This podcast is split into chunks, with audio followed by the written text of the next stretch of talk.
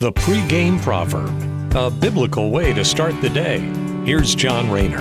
As we wind down the final chapter of Ecclesiastes in the epilogue, the Lord once again establishes Solomon's bona fides and also gives us a very important insight on wisdom. Ecclesiastes chapter 12, verses 9, 10, and 11. Keep this in mind. The teacher was considered wise, and he taught the people everything he knew. He listened carefully to many proverbs, studying and classifying them. The teacher sought ju- to find just the right words to express truths clearly. The words of the wise are like cattle prods, painful but helpful. Their collected sayings are like a nail studded stick with which a shepherd drives the sheep. The Proverbs and God's Word in general is not sugar coated because it is meant to correct us and to put us on the right path.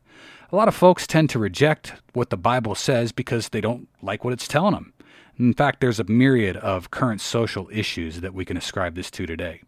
However, while God's Word is painful and tells us what we shouldn't do and the lifestyles that we should abandon, it is also His revelation of Himself to us, and it shows us just how merciful His divine plan of redemption is when He sent His Son into the world. As Solomon says, the Word corrects us. It's like a shepherd driving the sheep, and while it may, may seem painful, it's also very helpful as it keeps us on the path to obedience and, more importantly, fellowship with His Son, Christ Jesus. As the Word says, the only way to the Father is through the Son. Thanks for listening. Have a great day. Take care and God bless.